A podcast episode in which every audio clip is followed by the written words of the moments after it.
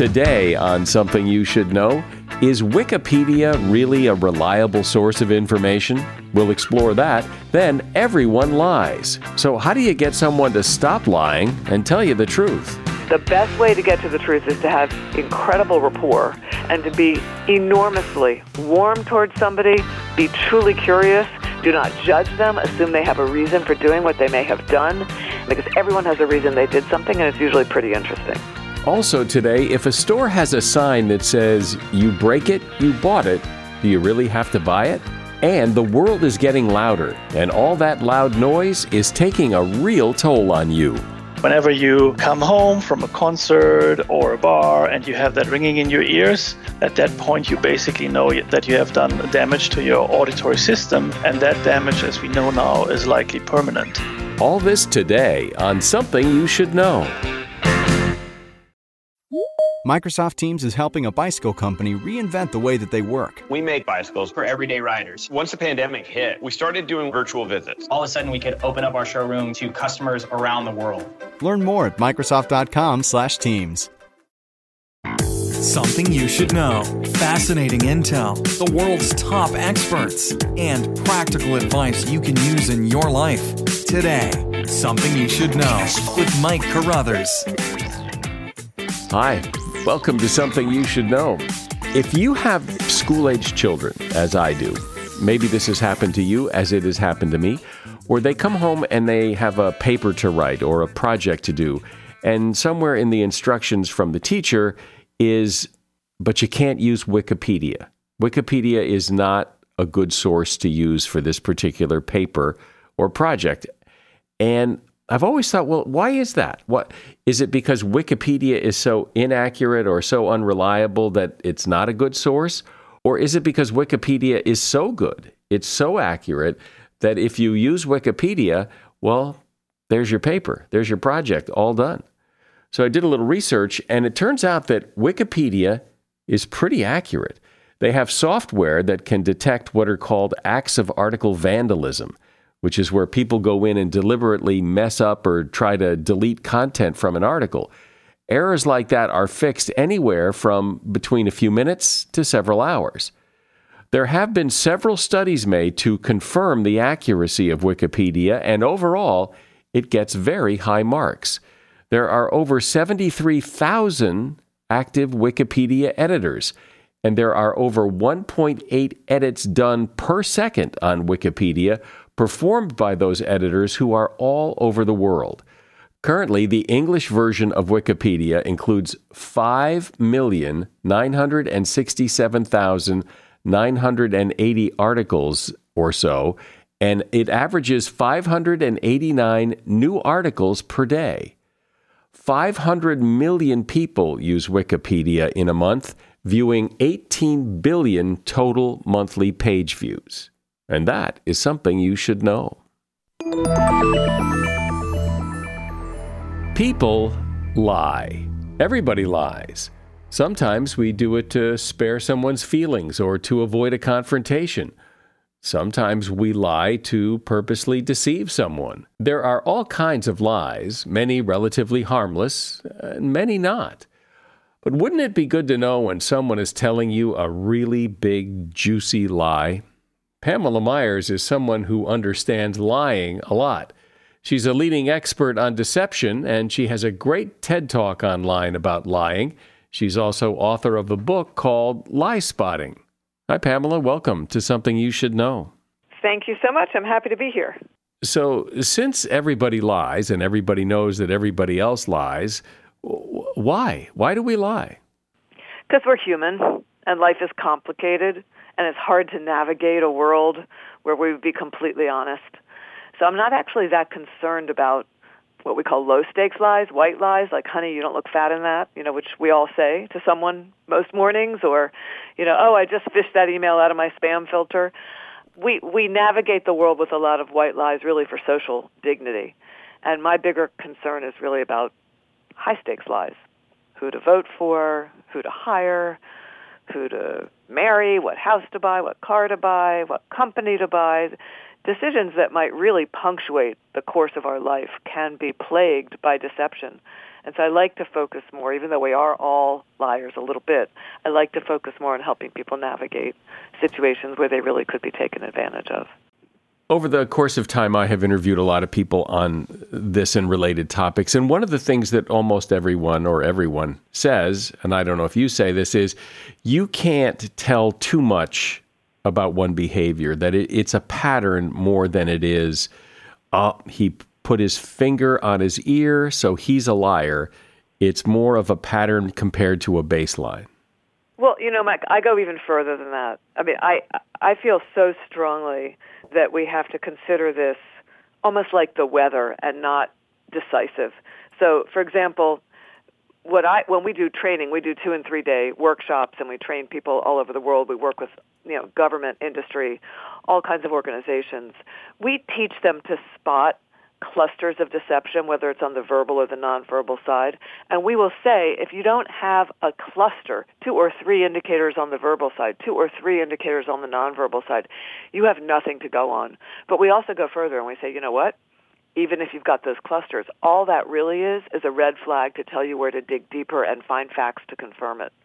So we're we're real sticklers on facts. We never go just on deception detection. We always back up with deep research since we know that we all lie, since people lie to each other all the time, why do we need to pull the covers off this? Why do we need to dig into this? If, if I if you lie to me and I find out you lie and it upsets me enough that I don't want to hang out with you anymore, well, that's it. So why why do we need to dig deep into this? Well, so for two reasons. One, life is rarely like that. It's rarely like are you lying or aren't you? Red light, green light it's usually the messy middle that we're after, like what really happened when a particular company lost 30% of their assets in one quarter, or what really happened when someone shifted jobs and you're now hiring them. What really happened when you're on a first date with someone who, I don't know, they were on that online service for a while, then they were off, and now they're back on you don't you don't necessarily just want to know if they're lying. You want to get to the truth. You want to understand the nuances and the subtleties of what's going on. And so when we train people on detecting deception, what we tell them is, you know what? Knowing someone lied, you're right. If they've lied about something significant, weed the garden and move on and just say you're a big liar and I'm not going to have you in my life. But for the most part, the people that we work with and the people that are in our lives can be somewhat deceptive and it's subtle and we train people as well on getting to the truth. So help help me get to the truth. What am I looking for? Why and, and when do I even put my radar up? So, I mean, we'll talk about how to put your radar up in a minute. But let me just say that if you're trying to, and we call this eliciting information, if you're trying to get to the truth, the first thing you want to do is turn off your television because it is nothing like the TV show Law and Order, where you're hovering over somebody, sweating and yelling at them, Where were you on Sunday, September 23rd? It doesn't work that way at all. The best way to get to the truth is to have incredible rapport and to be enormously warm towards somebody, charming towards them, be truly curious, do not judge them, assume they have a reason for doing what they may have done, and keep that curiosity hat on because everyone has a reason they did something and it's usually pretty interesting. So the first thing you want to do is get your mindset in the right place. Second thing you want to do is start with very open-ended questions.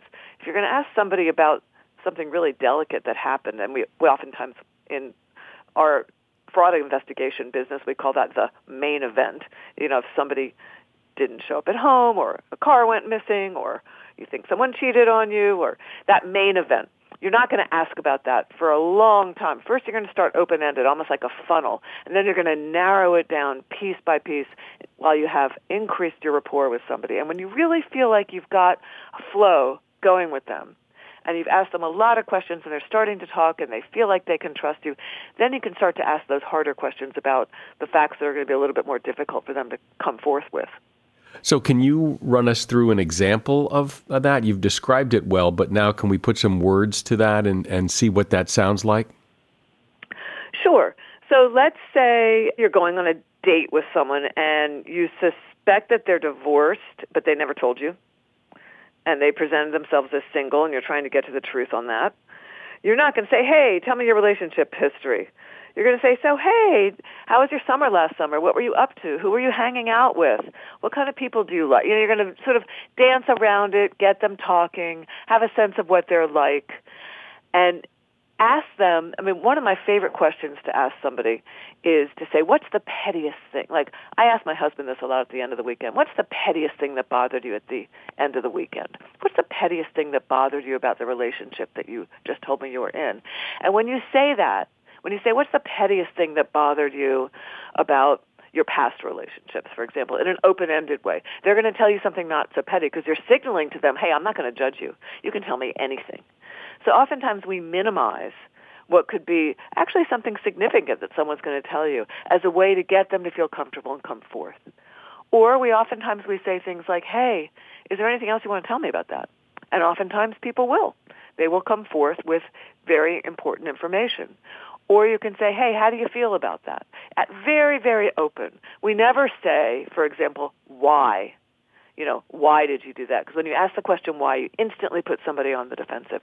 We'll say, huh, what made you move to another city? Now, maybe you think that person moved to another city because they were getting divorced and they didn't tell you in that particular example. You're not going to say, hey, did you get divorced? Is that why you left? You're going to say, huh, what made you change cities? That's really interesting. And you just stay curious and you stay in that mindset of help me understand I'm on the same side as you and oftentimes they will come forth. The minute you signal you're on the other side. You need to know why. You want to get the you want to get the goods. You're going to lose their trust, and they're not going to feel like they have any reason or any incentive to cooperate or to give you information that you may really need.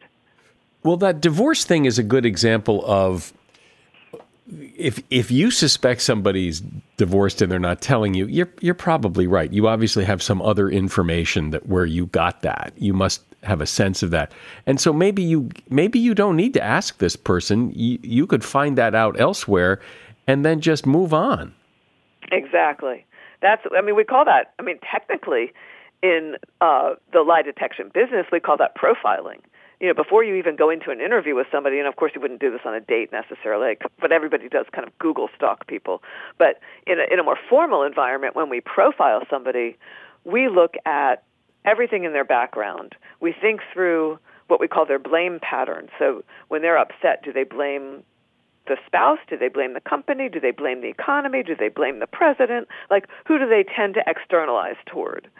Uh, and then as we profile them, when we then go in to ask them questions, we then use what we think might be going on inside their internal monologue to try to get them to talk. We'll say, oh, everyone hates the boss. Everyone knows the boss is on the take. We'll say things like that just to get them to look up and kind of start to tell us what might be going on inside their interior world. That's the best way to get to the truth, is to think through who the person is across the table from you, to be very, very prepared, and to give them the benefit of the doubt, to be curious, and, and to think about what is the story they may tell themselves about why they did something that may not be too savory or about why they made decisions they made that they may not want to come forth with? And really not to morally judge. We always say pursue facts not people.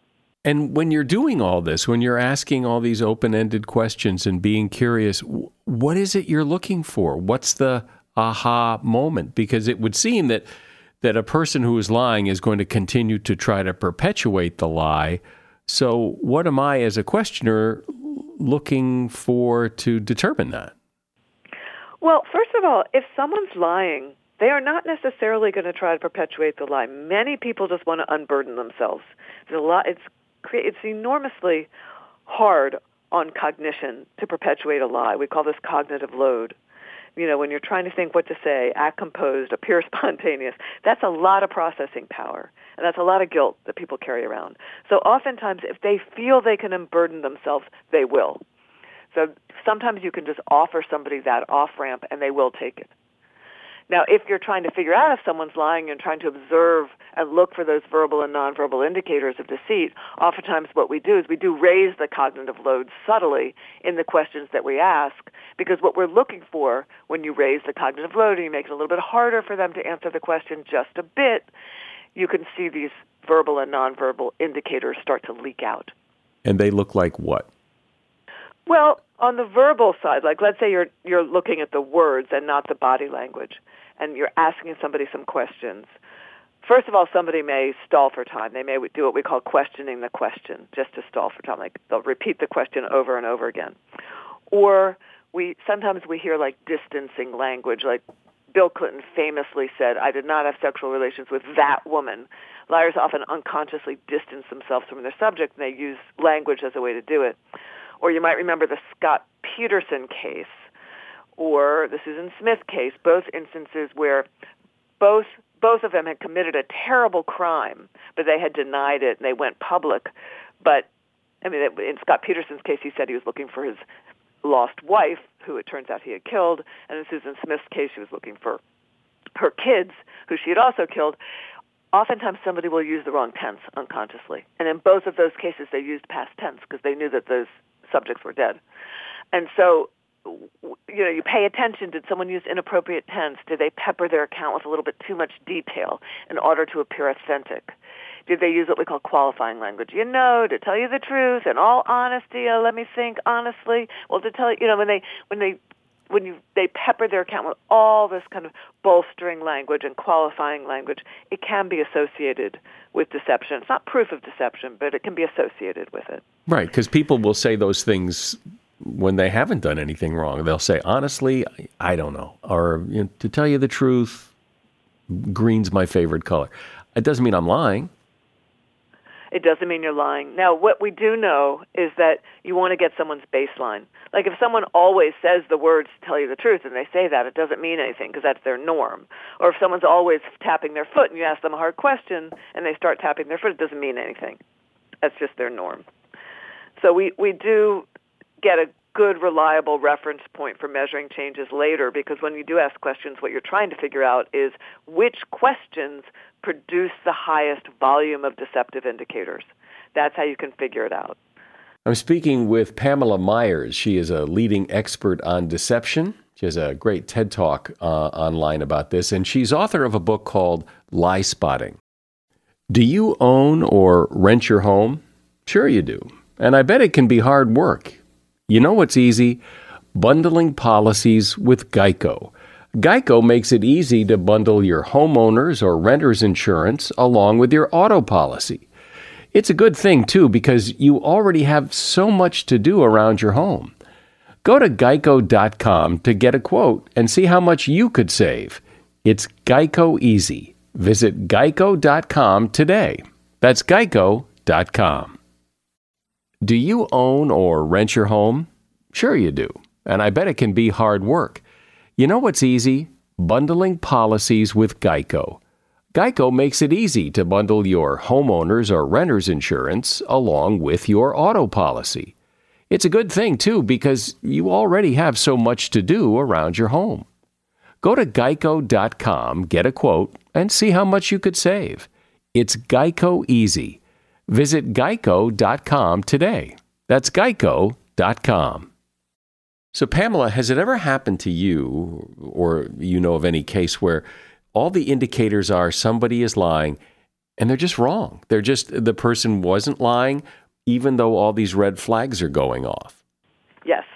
And that's why you have to be really careful and you have to back it all up with facts and you have to throw people a bit with questions they weren't prepared for. Oftentimes you'll have someone who's very conditioned, because it's like a conditioned witness. They're very conditioned to telling you the same story over and over again. They're extraordinarily rehearsed. They're slick. They're extroverted in some way. And you you may have to really throw them off with a question they didn't expect in order to get them to give you an authentic response. And so we often do have people who are either too slick or people who throw off all kinds of indicators because they're anxious or someone's dying in their family or they have indigestion or they're medicated in some way. There are lots of reasons why someone could throw off, particularly on the nonverbal side, an image or a patina of being deceptive when in fact it has nothing to do with the conversation you're having. So you really have to catch yourself on those instances. People make mistakes all the time. Is it your experience that people who lie lie a lot, or everybody's going to lie sometimes? Uh, I mean, are there people who you can really categorize as just chronic liars, and and how often do they show up, or this is everybody? We don't have science to know. I mean, we, we there's a lot of science around who the super pathological liars are out there. We know that's a very small part of the population, and oftentimes you actually can detect them as well. For those of us that are in the middle, uh, we don't. You know, we know that the average liar can lie anywhere from ten to twenty times in a day, And those lies can range from low to high stakes, and oftentimes they are for very valid motives. Uh, but we don't know exactly what the frequency is. There's no science particularly around that. But people do lie. You know, men and women lie for different reasons. Men lie more to protect their image. You know, they'll lie about how much money they made or what their job title was or, uh, you know, kind of how they look in, in other people's eyes. Women tend to lie more for avoiding punishment or making a good impression, protecting someone else from harm omitting information, maintaining someone's privacy, uh, getting out of an awkward social situation. So we lie with equal frequency, but for somewhat different reasons. And oftentimes, I think it's incumbent on the person trying to get to the truth to have a fairly uh, forgiving view of the person across the table from them to understand that lying is complicated. It's a big deal to accuse someone of being a liar. There's a very, very messy middle, and the kernels of truth that oftentimes emerge in between what may sound like lies are often more interesting and more valuable than the fact that somebody fabricated along the way. So although I don't, I'm not a big apologist for those who lie, and I think we need to live in a more transparent and a more honest world, we also have to be realistic in viewing people as human beings who have complex impulses and complex reasons for why they do what they do. What are some of the things, or one of the things, or a couple of the things about this whole topic that, that particularly fascinates you, that, that surprised you in, in the research, or something about this whole thing that's like, wow? One of the things that I find very interesting, and the field of deception detection is undergoing rapid disruption. So, for example, while the polygraph used to be the tool of the day to surface technologically whether or not somebody was being deceptive. Now, with AI and biometrics and machine learning, facial recognition, we're seeing the entire field being disrupted by a more advanced form of technology. So I sit, for example, on the advisory board of a company called Converus, which is really, I think, the most advanced in this field. And what they're doing is they're using ocular measurements on on a on a computer that someone looks through in, in a sort of eye tracker connect to a computer, and that machine, they call it EyeDetect, can detect with enormous accuracy whether or not someone's being deceptive, and it's not biased. You know, you don't have, for example, like you do oftentimes with a polygraph examiner, someone across the table on the fly just making up questions who can change them according to, for example, the color of the skin of the person across the table from them. Computer doesn't know the color of someone's skin. They only know biometrics and measurements, and in this case, you know, 75,000 some measurements that can be rapidly calculated in an algorithm. So I, I think this is really where the field of deception is going, and it is under rapid disruption now. And while the human side remains unbelievably fascinating, I think we are going to see a world where the human side of interrogation and the human side of deception detection is going to blend in an almost seamless way with the machine learning side, and we're going to see a whole new form of probably truth emerge. I think there are a lot of people, and I put myself in this group, I guess, who believe that we're pretty good at telling when somebody's lying. I'm pretty good at spotting, I think I'm pretty good at spotting a liar. My mother was really good at spotting a liar. Are some people just better programmed to notice deception? Some people are much better than others. We know that uh, people who are high self-monitors, who have a better sense of the way they present themselves to the world, tend to also be better at detecting lies. There's also data that shows that we're only about 54% accurate unless we go through training because if you think about it, it's not like tennis. You know, like when you hit a ball, the tennis you know, you'd serve the ball, the tennis ball goes out. That's instant feedback. You can adjust your behavior immediately, and the second ball will go in. With lying, evolutionarily, if you think about it, as, as a species, we don't find out if someone lied sometimes ever or sometimes for many, many years later. So we don't have a view on someone's behavior and that instant feedback, that learning curve to go up the minute someone lies. So we think we're better than we are often. Sometimes there's some data that shows that the more confident you are in your deception detection ability, the worse you are at it. Is there any one thing that because uh, it's it and it sounds like there isn't not but is there any one thing that if you're trying to tell if somebody's lying that that that that although maybe not foolproof is a pretty good indicator that you can kind of do on the fly if someone's words and their body language and the message that they're conveying are not in sync, those three channels. They're sending you content, they're giving you words, and as well they're giving you body language. Oftentimes that can be the indicator that there's red flags all over the place and there's something being omitted or you don't have the whole story.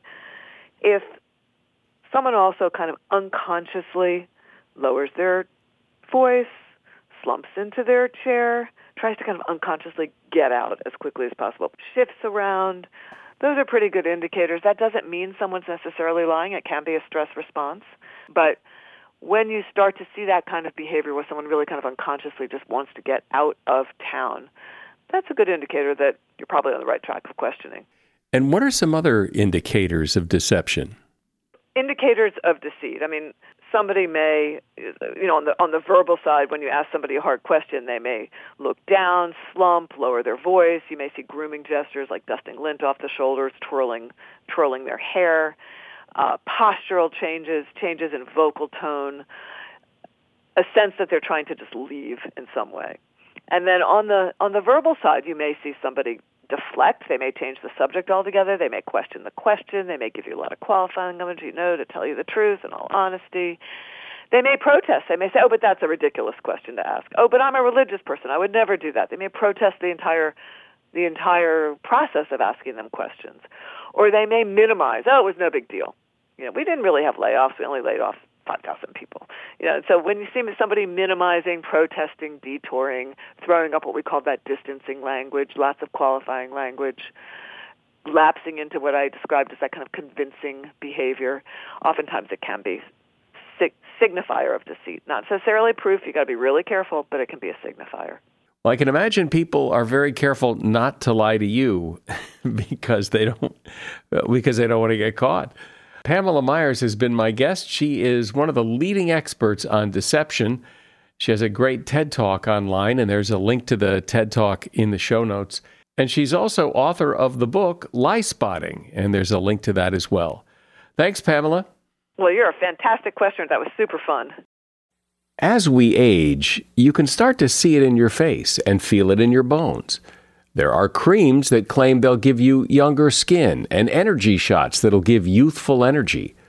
Let's look deeper between the surface on how we counteract the effects of aging.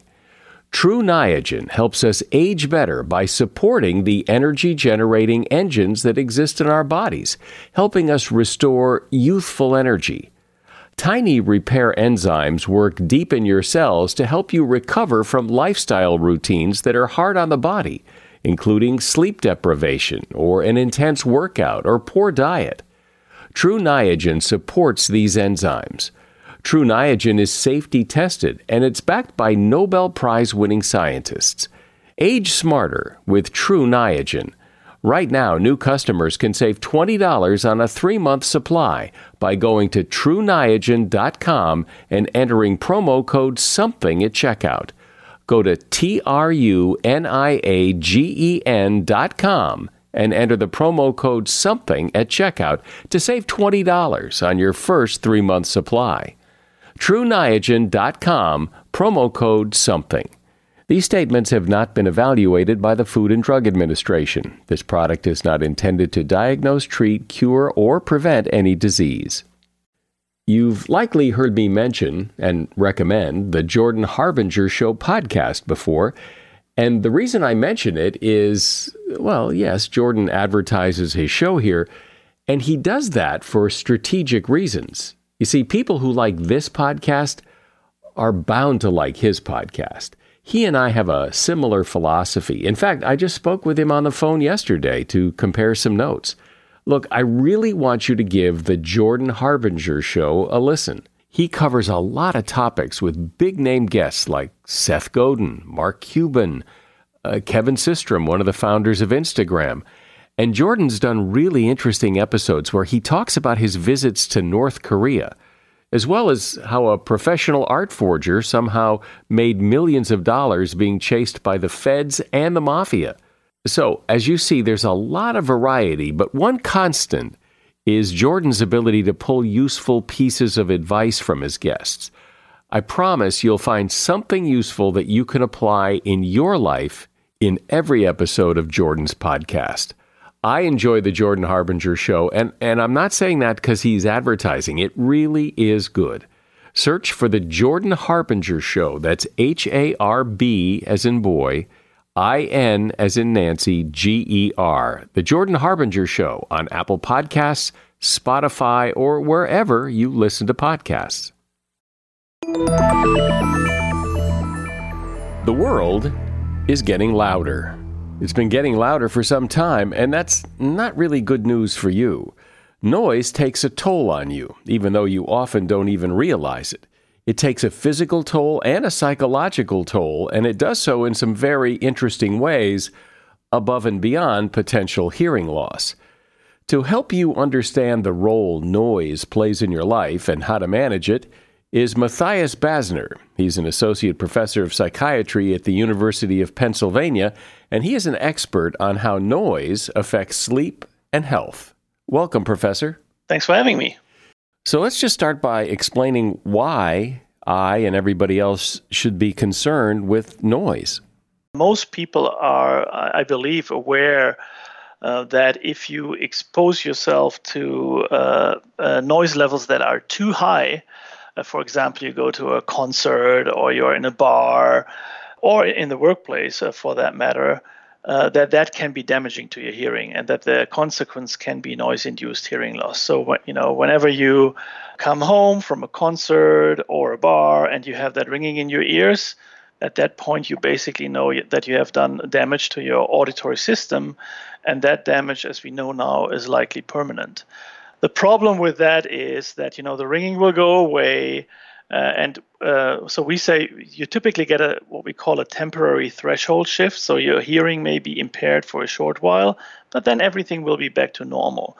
So it's very hard to uh, you know extrapolate that you know what's going to happen to the uh, to your auditory system in the long run if you do that over and over again uh, and you know we as humans are particularly bad in basically associating what we do today to ourselves and what that may mean in the long run. And, you know, in the end, we will pay a price for that. So you said that if you go to a concert and you come out with your ears ringing that you've done damage and it's likely permanent. But you also said that there's this threshold shift and then things go back to normal.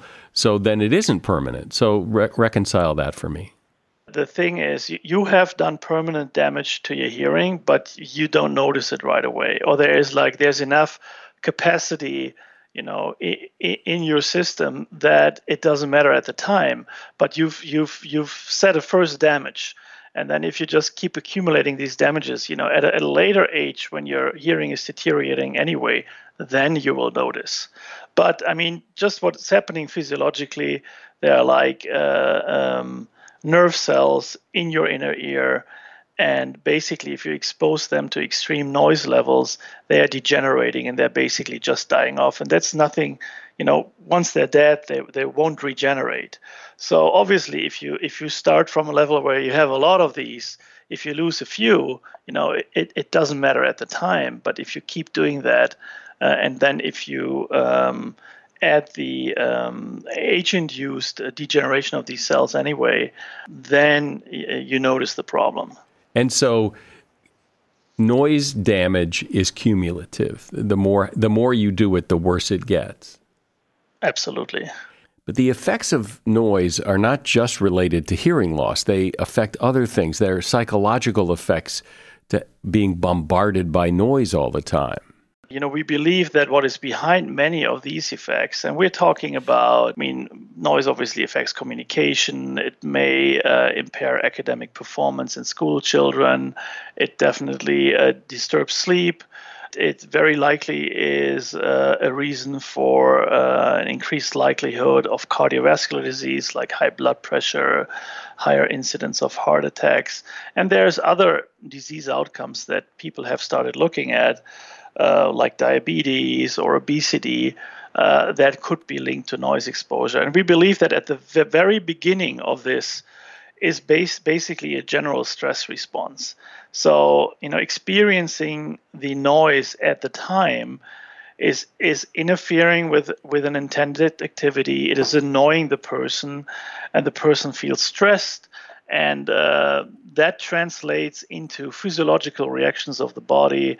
Uh, the body is excreting uh, stress hormones like adrenaline, like cortisol, that all have physiologic consequences.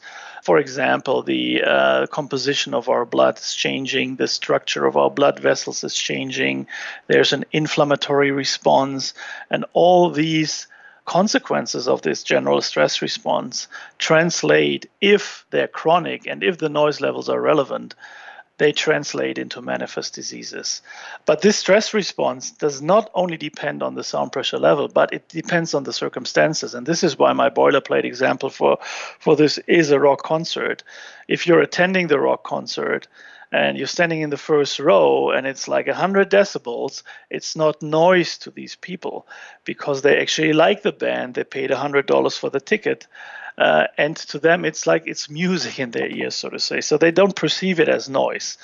In, in contrast to that, think about somebody who's living, you know, three blocks away from the concert hall, trying to sleep, still perceiving uh, uh, the music from the concert hall. And although the noise levels are much lower, this is noise uh, to that subject because it's interfering with that intended activity of going to sleep and it's it's stress in, in that situation. So although you know the sound pressure levels are much lower in one situation it's perceived uh, uh stressful in the other one, uh, one it's not. So noise is in the eye or or or the ear of the beholder.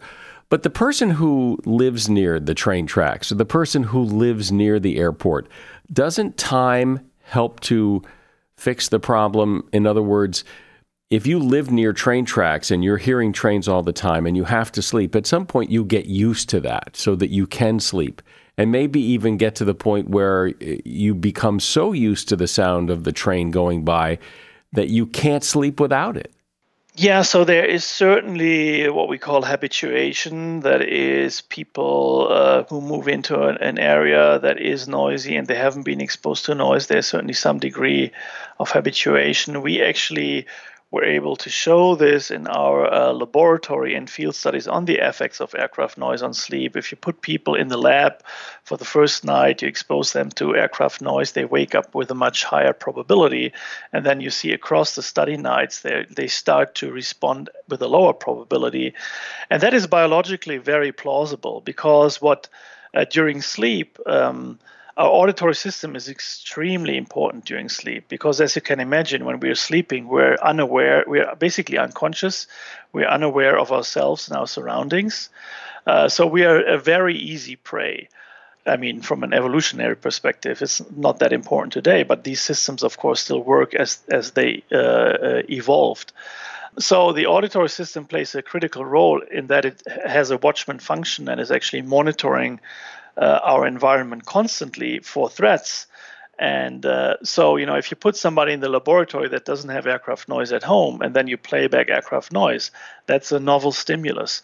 And uh, you know, it's it, it makes sense that that subject wakes up with a very high probability, just making sure that this is not a real danger.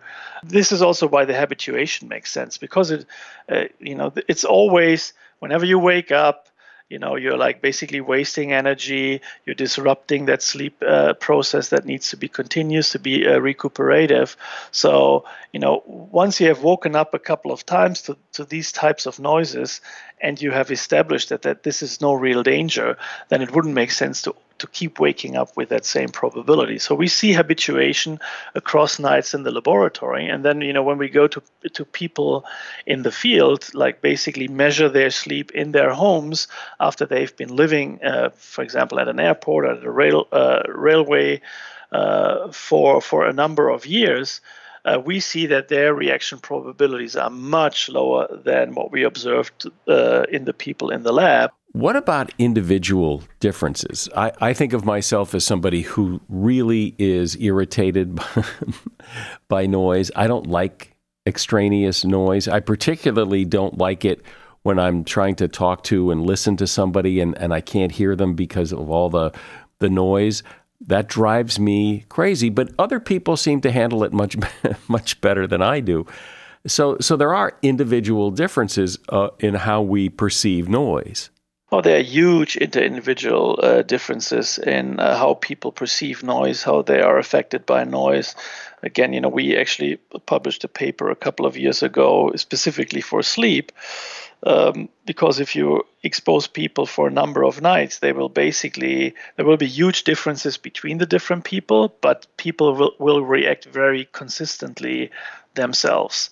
Um, so and that that almost suggests that it's it's like uh, some of that is is determined genetically but yeah, there are there are huge differences. Uh, we don't have a good explanation for uh, you know what is contributing to these differences, what is explaining these differences. Is there anything we could do to make somebody who is very noise sensitive to make that subject less noise sensitive? Uh, one thing I, I, I want to say though is that, and this this is again sleep, that we actually showed in our studies on the effects of aircraft noise on sleep that uh, subjects who had said before they entered the study that they were, you know, strongly annoyed by noise, that they also woke up with a higher probability in in our studies. Um, so obviously we don't know what is the hen and what is the egg. Are they, you know, were they more annoyed to begin with because they were light sleepers, or are they actually waking up with a higher probability because they are so annoyed? And kind of both make sense because our auditory system is not only evaluating sound pressure levels during sleep, but it's also doing a content analysis. There were studies as early as in the 1960s where researchers played back just names while people were sleeping, and the uh, subjects would wake up with a much higher probability when it was their own name or the name of a loved one that was played back. So that tells you, you know, there's a content analysis going on, and the uh, the brain is is making a decision: is this content is it worth waking, you know, the uh, the subject up or not? What about when it when it comes to noise and whether or not it bothers you? Is how predictable the noise is, and and maybe how much control you have over that noise.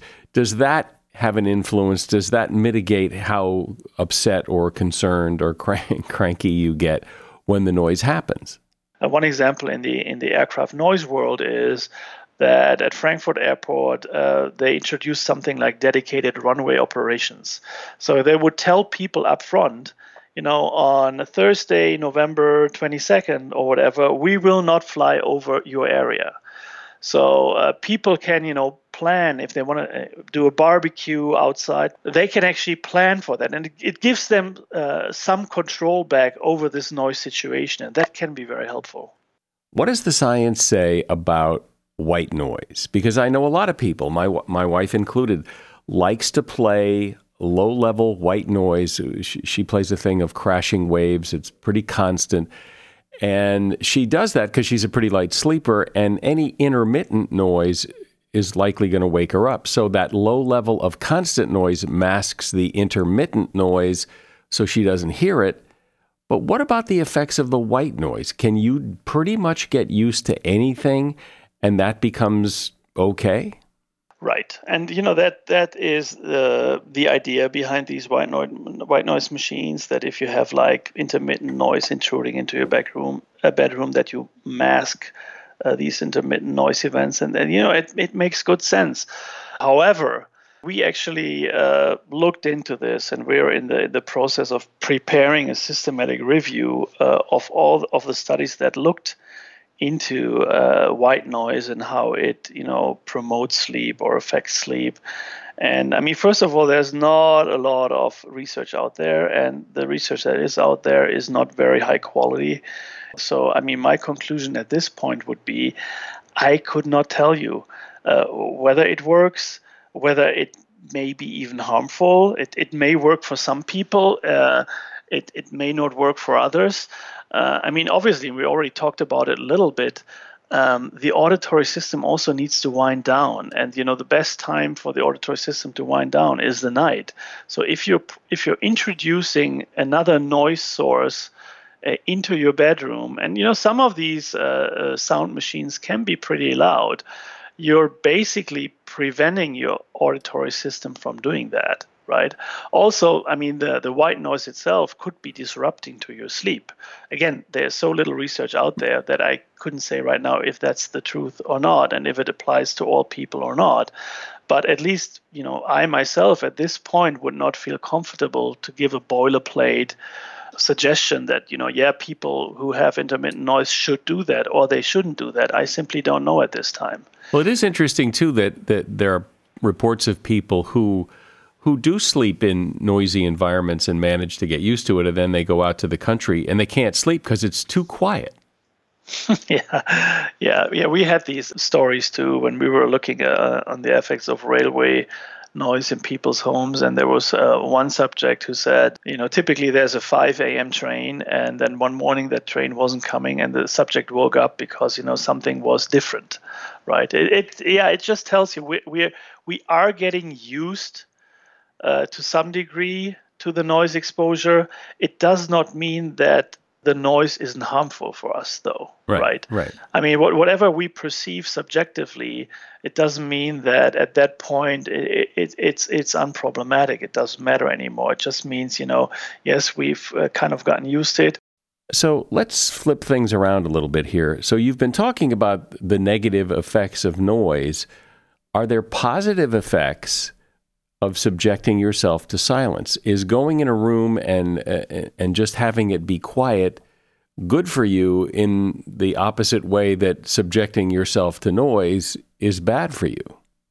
There, there may be research out there. I have to say, I've I've uh, I've done most of my research on the dark side of the force, so to say, right. like uh, uh, investigating what's happening if you if you're exposing yourself.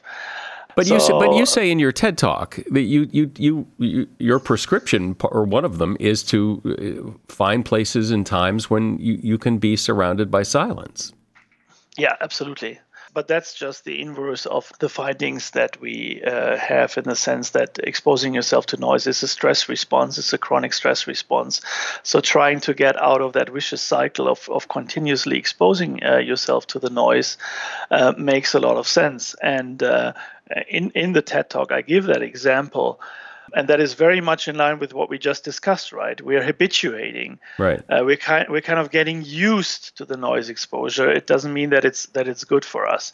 So when i when i uh, attended a, a, noise conference a couple of years ago in japan it was in nara which is like this world heritage site. It's super quiet and you know i was there everything was fine i didn't really notice notice that it wasn't you know much much less noisy i, I did notice though that that tokyo you know I, I was in tokyo for two days uh, that that was much less noisy than the than the big cities I was used to from from Europe and the United States. But uh, regardless, you know, when I I was there for a week and I came back and and basically entered uh, Los Angeles airport, and really this wall of sound hit me. Um, and only then did I realize, oh my God, this is how, how loud this is, right? It's just the contrast between uh, not being exposed for a long period of time, time and then being re-exposed to something I had gotten used to. Um, and I, I, believe that tells you how important it is to, you know, seek out the, these quiet places and, uh, you know, especially, uh, you know, on your weekends or if you're doing a vacation trying to somewhat evade the everyday noise and, and trying to allow our, our physiologic systems to, to wind down somewhat. Well, it certainly seems that the world is getting louder, and it makes you wonder, like, you know, how loud will things get? Will they continue to get louder, and will we just continue to have to adjust to that and wonder, you know, what the effects of that are? Mathias Basner has been my guest. He is an associate professor of psychiatry at the University of Pennsylvania and an expert on how noise affects sleep and health. Appreciate you being here. Thank you, Professor. Oh, great. Thank you so much. Are you legally obligated to buy something that you break in a store? Not necessarily, even if the store has a sign that says so. There's no statute on the books declaring that if you break it, you buy it anywhere in the United States. When a store displays a sign with that rule, it's considered a unilateral contract. That's a contract proposed by one party, but not necessarily agreed on by the other party. That would be you. If you've broken something while shopping, there are a few things you would need to consider before you would have to pay. First of all, the store can't hold you hostage and make you pay before you leave. It's a civil matter. They would have to sue you in court unless you want to voluntarily pay for what you broke. Did you act negligently? If you were juggling the fine china, well, a court might likely hold you liable for those damages. But if the store did not take reasonable steps to prevent breakage of something of value, you might be off the hook. If you are found at fault for the breakage, you would most likely be responsible for the wholesale, not the retail price of the item. And that is something you should know. We release three new episodes every week, and to make sure you don't miss a single one, subscribe on Apple Podcasts. It's free, and then the episodes are delivered right to you. I'm Mike Carruthers. Thanks for listening today to Something You Should Know.